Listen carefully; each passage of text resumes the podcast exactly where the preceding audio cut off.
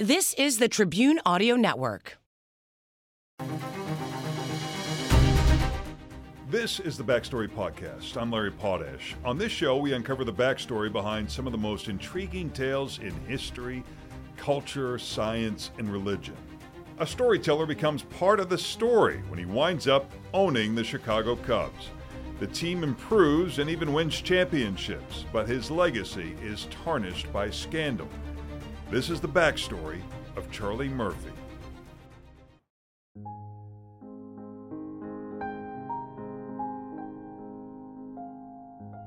The Chicago Cubs have a long history of losing, so it's odd one of the most successful people in the franchise is largely forgotten.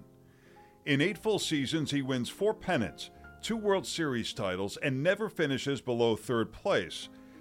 He'll never be in a gallery with Ernie Banks or Billy Williams. Charles Murphy is an owner. I think of him as big personality, extroverted, friendly, and really interested in other people. He's the George Steinbrenner of the early 20th century, an analogy that reveals a colorful character and a wild ride.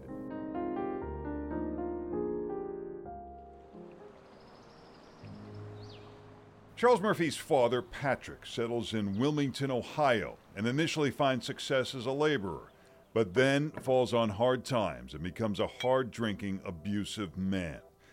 This is when, at the age of 15, his son Charles learns to spin a good tale. From a young age, he knew he had to speak to his father in a certain way so as to prevent his temper from emerging. Jason Cannon is the author of Murphy's biography. Murphy's skillful storytelling leads to a journalism career. He's the crime reporter at the Cincinnati Enquirer in 1892. A big baseball fan, he becomes the sports editor and does something novel in 1902. He prints off season news, rumors, and gossip. And he realizes that baseball can be 12 months out of the year in terms of storytelling, and he loved doing that. He gets to know baseball's insiders like John Brush, who offers him a job with the New York Giants. And in 1905, Murphy becomes baseball's first PR man. And so they would promote the team in new and interesting ways beyond the wins and losses or the product on the field. Murphy gets a tip that the Chicago Cubs are for sale. He turns to an old friend to become his financial partner, newspaper publisher Charles Taft, brother of future President William Howard Taft.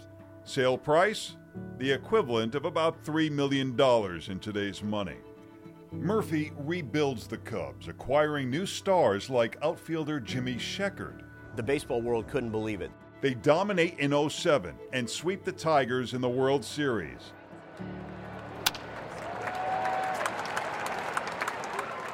Nineteen oh eight sees a World Series rematch between the Cubs and Tigers, but scandal rocks the Cubs front office. The fans can't buy tickets to the games. They line up outside of the stores to purchase the tickets. They're not available. No one can figure out where they are. And then all of a sudden, scalpers have them. And fans are upset by this, and understandably so. The Cubs beat the Tigers in five games, but angry fans boycott and attendance is down. As a consequence, the payout to the players shrinks significantly. So you have a couple of PR issues for Murphy here. Number one, his fan base is very upset with him. They can't get tickets at face value prices. And then you have the clubhouse is irritated because they watch what's going on and they know, regardless of the outcome of the series, this is eating into our cut of the gate, and these things stack up against him pretty quickly. Murphy develops a powerful enemy, Ban Johnson of the American League. Both had been writers, and Ban Johnson doesn't appreciate Murphy's flair for gossip. Murphy viewed it as all news is good news. This is PR. Ban didn't agree, and they butted heads, and that was reason number one why I think he became enemy because the others didn't. The other owners didn't want to defy Johnson.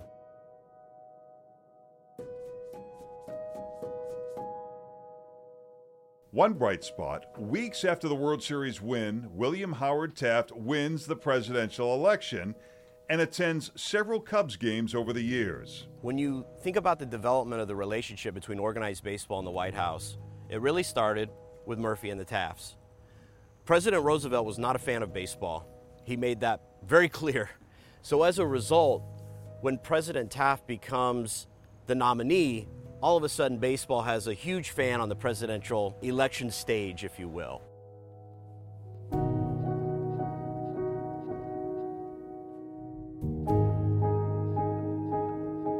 But Murphy's tirades and ticket scandals alienate owners and star players. He becomes arguably the most hated man in baseball. I think it became part of the narrative that Murphy caused more problems than he solved, but it all kind of collapsed at once for him. Cubs partner Charles Taft buys him out. Murphy's record after eight full seasons, four pennants, two World Series titles, and never finishes below third place. But his reputation is ruined. Murphy has a plan to restore it by leaving Chicago and heading home. As Murphy and Charles Taft's wife share a love of theater, Murphy returns home to Wilmington, Ohio to build a theater that still stands today. He was trying to reclaim his family name. Building the theater allowed the Murphy name to be associated with something very positive. And the other thing it did is it was a gigantic thank you to the small town that had raised him. So it was a way to bring the big city lights to his small town, and he was very proud of it.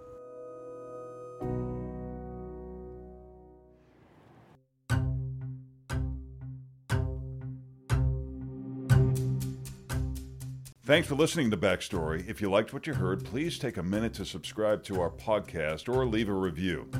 To watch our full coverage of this story and see some that didn't make it to the podcast, visit us online at wgntv.com slash backstory.